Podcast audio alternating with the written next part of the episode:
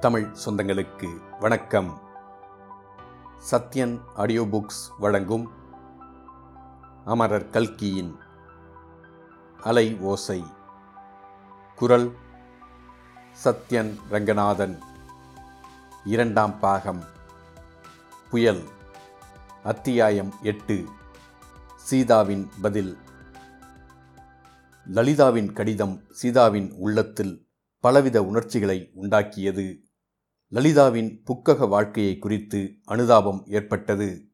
அதே சமயத்தில் லலிதாவின் நிலையுடன் தன்னுடைய நிலைமையை ஒப்பிட்டு பார்த்தபோது அவளுடைய அந்தரங்கத்தில் ஒருவித மகிழ்ச்சியும் உண்டாயிற்று. என்னதான் இருந்தாலும் இவள் இவ்வளவு குறை சொல்லி புலம்பக்கூடாது என்று ஒரு பக்கத்தில் தோன்றியது.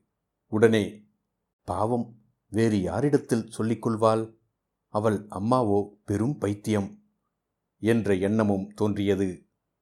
அம்மம்மா எத்தனை நீளம் கடிதம் எழுதியிருக்கிறாள்? ஒரு வார்த்தையில் சொல்ல வேண்டியதை ஒன்பது வார்த்தைகளில் சொல்லுகிறாளே என்று அழுத்து கொண்டாள்.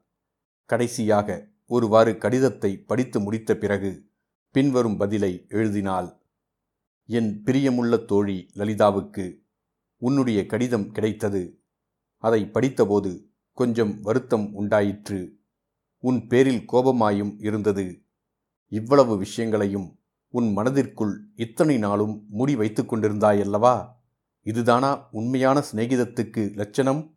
போனது போகட்டும். இனிமேல் இன்பமோ துன்பமோ சுகமோ துக்கமோ எதுவாயிருந்தாலும் உடனுக்குடனே எனக்கு நீ விஸ்தாரமாக கடிதம் எழுதிவிட வேண்டும். ஒருவருக்கொருவர் சிநேகிதமாயிருப்பது பின் எதற்காக? சுக துக்கங்களை பகிர்ந்து அனுபவிப்பதற்கு தானல்லவா? காதல் என்பது கதைகளில் மட்டுமல்ல இந்த உலகத்திலும் உண்டு என்பது நிச்சயம். அதற்கு என்னுடைய வாழ்க்கையே அத்தாட்சி. அடியே லலிதா உண்மையில் நான் பாக்கியசாலிதானடி. ஆனால் இந்த பாக்கியம் ஒரு விதத்தில் உன்னால்தான் எனக்கு கிடைத்தது என்பதை ஒரு நாளும் மறக்க மாட்டேன். எனக்கு பதிலாக இன்றைக்கு நீ இங்கே இந்த அழகான புதுதில்லி பங்களாவில் இருந்திருக்கலாம் என்பதை நினைக்கும்போது என்னவோ பண்ணுகிறது. உனக்கு எப்படி நான் நன்றி செலுத்துவேன்? என்னுடைய சமாசாரம் இருக்கட்டும். உன்னுடைய புக்ககத்து வாழ்க்கையை பற்றி நீ எழுதியிருப்பதை படித்து வருத்தம் அடைந்தேன். உலகம் எவ்வளவோ முன்னேற்றமடைந்திருக்கும் போது நாகரிகம் இவ்வளவாக பரவியிருக்கும் காலத்தில் உன் புக்ககத்து மனிதர்களைப் போன்றவர்களும் இருப்பது எனக்கு ஆச்சரியமாயிருக்கிறது. உன்னை சிறையில் போட்டு அடைத்து வைத்திருப்பது போல் அல்லவா வைத்திருக்கிறார்கள் என்று தெரிகிறது. அதை நினைத்தால் எனக்கு அசாத்திய கோபம் வருகிறதடி. ஆனால் ஒரு விஷயம் உன் கணவன் பட்டாபிராமன் உன்னை சினிமாவுக்கு அழைத்து போகாததினாலேயே அவனுக்கு உன் பேரில் அபிமானம் இல்லை என்று நினைத்து விடாதே. இது பட்டிக்காட்டு பெண்கள் பேசுகிற பேச்சு. புருஷர்களுக்கு எத்தனையோ சௌகரிய அசௌகரியங்கள் இருக்கும்.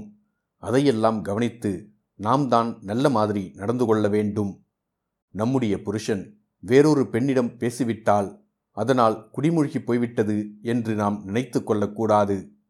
நாகரிகமே தெரியாத படிப்பற்ற ஸ்திரீகள்தான் அப்படியெல்லாம் சந்தேகப்படுவார்கள். உன் மாமியாரை பற்றி நீ எழுதியிருப்பதை நான் முழுதும் ஒப்புக்கொண்டு விட முடியாது. எல்லாம் நாம் நடந்து கொள்வதை பொறுத்தது. பிறந்தகத்தை விட்டு புக்ககத்துக்கு போனால் அப்புறம் பிறந்தகத்து பாசமே இருக்கக்கூடாது. மாமனார் மாமியார்தான் தாயார் தகப்பனார் என்று எண்ணி நடந்து கொள்ள வேண்டும். என்னுடைய ஓர்ப்படி மாமியாரிடம் இருந்து குடித்தனம் செய்ய முடியாது என்று நினைத்துதான் பிறந்த வீட்டிற்கு புருஷனையும் அழைத்து கொண்டு போய்விட்டாள். ஆனால் நான் எப்படி இருக்கிறேன் பார்? என் மாமியார் என்னிடம் வைத்திருக்கும் அபிமானத்துக்கு அளவே கிடையாது. பெற்ற பெண் கூட இவ்வளவு பிரியமாயிருக்க மாட்டாள் என்று அடிக்கடி சொல்லிக் கொண்டிருக்கிறார். நீயும் உன் தாயார் தகப்பனாரை அடியோடு மறந்துவிட்டு மாமியாரும் மாமனாரும் தான் பெற்ற தாயும் தகப்பனும் என்று நினைத்து நடந்து கொள்ளு. அப்போது அவர்கள் எப்படி மாறிவிடுகிறார்கள் பார். சூர்யா காங்கிரஸுக்கு போய்விட்டு திரும்பி வந்துவிட்டான். லலிதா மிகவும் சந்தோஷமான ஒரு செய்தி. என் அகத்துக்காரருக்கு சூர்யாவை ரொம்பவும் பிடித்து போய்விட்டது. இருவரும் அந்யோன்ய சிநேகிதர்களாகிவிட்டார்கள். ஓயாமல் காங்கிரஸை பற்றியும் இங்கிலீஷ் சர்க்காரை பற்றியும் பேசிக்கொண்டே இருக்கிறார்கள். பேச ஆரம்பித்துவிட்டால் பேச்சின் சுவாரஸ்யத்தில் சாப்பாட்டை கூட மறந்து விடுகிறார்கள். சில சமயம் நான் ஒருத்தி இருப்பதை கூட மறந்து விடுகிறார்களடி. எப்படி இருக்கிறது வேடிக்கை? சென்ற ஞாயிற்றுக்கிழமை எல்லாருமாக இந்த டில்லியில் உள்ள குதுப்மினார் கோட்டை ஜந்தர் மந்தர் முதலிய இடங்களுக்கு போய் எல்லாவற்றையும் பார்த்துவிட்டு வந்தோம். சூர்யாவும் எங்களுடன் வந்ததுதான் மிகவும் சந்தோஷமாயிருந்தது. நாளைய இரவு நாங்கள் ஆக்ராவுக்கு புறப்படப் போகிறோம். சூர்யாவும் எங்களுடன் வருகிறான். ஆனால் என் மாமியார் வரவில்லை. குழந்தையை பார்த்து கொண்டு வீட்டில் இருப்பதாக சொல்லிவிட்டார். உலகத்தில் ஒன்பது மகா அதிசயங்களில் ஒன்றாகிய தாஜ்மஹால் ஆக்ராவில்தான் இருக்கிறது. நீ சரித்திர புத்தகத்தில் படித்திருக்கிறாய் அல்லவா? ஷாஜகான் சக்கரவர்த்தி தன்னுடைய பட்டத்து ராணி மும்தாஜின் ஞாபகார்த்தமாக கட்டிய அற்புத கட்டிடம் தாஜ்மஹால். முக்கியமாக அதை பார்த்துவிட்டு வரத்தான் நாங்கள் போகிறோம். ஆக்ராவிலிருந்து ஓர் இரவு ரயில் பிரயாணம் செய்தால் ரஜினிபூர் என்று ஒரு ஊர் இருக்கிறதாம். அது ஒரு சுதேச ராஜாவின் ஊராம். அங்கே ஒரு விஸ்தாரமான ஏரியும் ஏரியின் நடுவில் ஒரு அழகான நீராழி மண்டபமும் உண்டாம். ஏரிக்கரை ஓரத்தில் ஆயிரம் பதினாயிர கணக்கில் வெள்ளை வெளேர் என்ற நிறமுடைய கொக்குகள் வந்து மந்தை மந்தையாக உட்கார்ந்துவிட்டு அவ்வளவும் சேர்ந்தாற்போல் பறந்து போகுமாம். அதை போன்ற அழகான காட்சி உலகத்திலேயே கிடையாதாம். ஆக்ராவிலிருந்து அங்கேயும் போய் வரலாம் என்று இவர் சொல்லிக் கொண்டிருக்கிறார். ஆனால் சூர்யா ஆக்ராவிலிருந்து திரும்பி வந்துவிட வேண்டுமென்றும் ஏதோ ஒரு கூட்டம் தனக்கு இருக்கிறதென்றும் சொல்லிக் கொண்டிருக்கிறான். கூட்டமும் ஆச்சி. மண்ணாங்கட்டியும் ஆச்சி என்று இவர் நேற்றைக்கு சூர்யாவுடன் சண்டை பிடித்தார். சூர்யாவை நான் கவனமாக பார்த்து கொள்கிறேன். லலிதா அவனை பற்றி நீ கொஞ்சமும் கவலைப்பட வேண்டாம். சூர்யா நம் இருவருக்கும் செய்திருக்கிற உதவிக்கு நான் அவனுக்கு எவ்வளவு செய்தாலும் தகும். நல்ல சமயம் பார்த்து இவரிடம் சொல்லி அவனுக்கு ஒரு உத்தியோகம் பண்ணி வைக்க செய்யலாம் என்று எண்ணியிருக்கிறேன். என்னுடைய மாமியாருடைய தங்கை பெண் ஒருத்திக்கு வரம் தேடிக்கொண்டிருக்கிறார்களாம் சூர்யாவுக்கு பண்ணிக்கொள்ளலாம் என்று மாமியார் சொல்கிறார். அந்த மாதிரி நடந்தால் எனக்கு எவ்வளவோ சந்தோஷமாயிருக்கும்.